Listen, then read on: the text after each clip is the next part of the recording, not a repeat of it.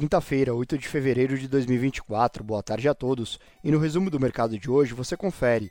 O Ibovespa encerrou em baixa de 1,33%, fechando aos 128.216 pontos. O mercado reagiu hoje ao primeiro IPCA do ano, que veio acima das expectativas. Em janeiro, o índice registrou alta de 0,42%, tendo como maior impacto altista o item alimentação e bebidas. Em 12 meses, a alta foi de 4,51%. Por outro lado, o IPCA desacelerou em relação a dezembro, com destaque para a queda da inflação de serviços. A principal pressão baixista veio do grupo de transportes, com recuo de 15,22% no preço das passagens aéreas. O IBGE divulgou hoje também dados da produção industrial do país. Dos 18 locais pesquisados em 2023, a produção industrial cresceu em 10. O estado que apresentou maior retração no período foi o Ceará, com queda de 4,9%, e a maior expansão ocorreu no Rio Grande do Norte, com alta de 13,4%. Na média global, a indústria nacional avançou 0,2% no ano passado. Como outros destaques, a deflação na China reportada ontem e as falas do presidente do país antes do início do ano lunar chinês animaram os investidores com expectativas de novos estímulos à economia e deram tração às commodities. O minério de ferro em Dalian subiu 2,39% na sessão de hoje e o barril de petróleo Brent voltou a ser negociado acima dos 80 dólares. Apesar do movimento positivo vindo das commodities, os papéis da Vale recuaram 0,88% e os papéis preferenciais da Petrobras caíram 0,81%, fechando na mínima do dia. O dólar vista às 17 horas estava cotado em R$ 4,99, em alta de 0,53%.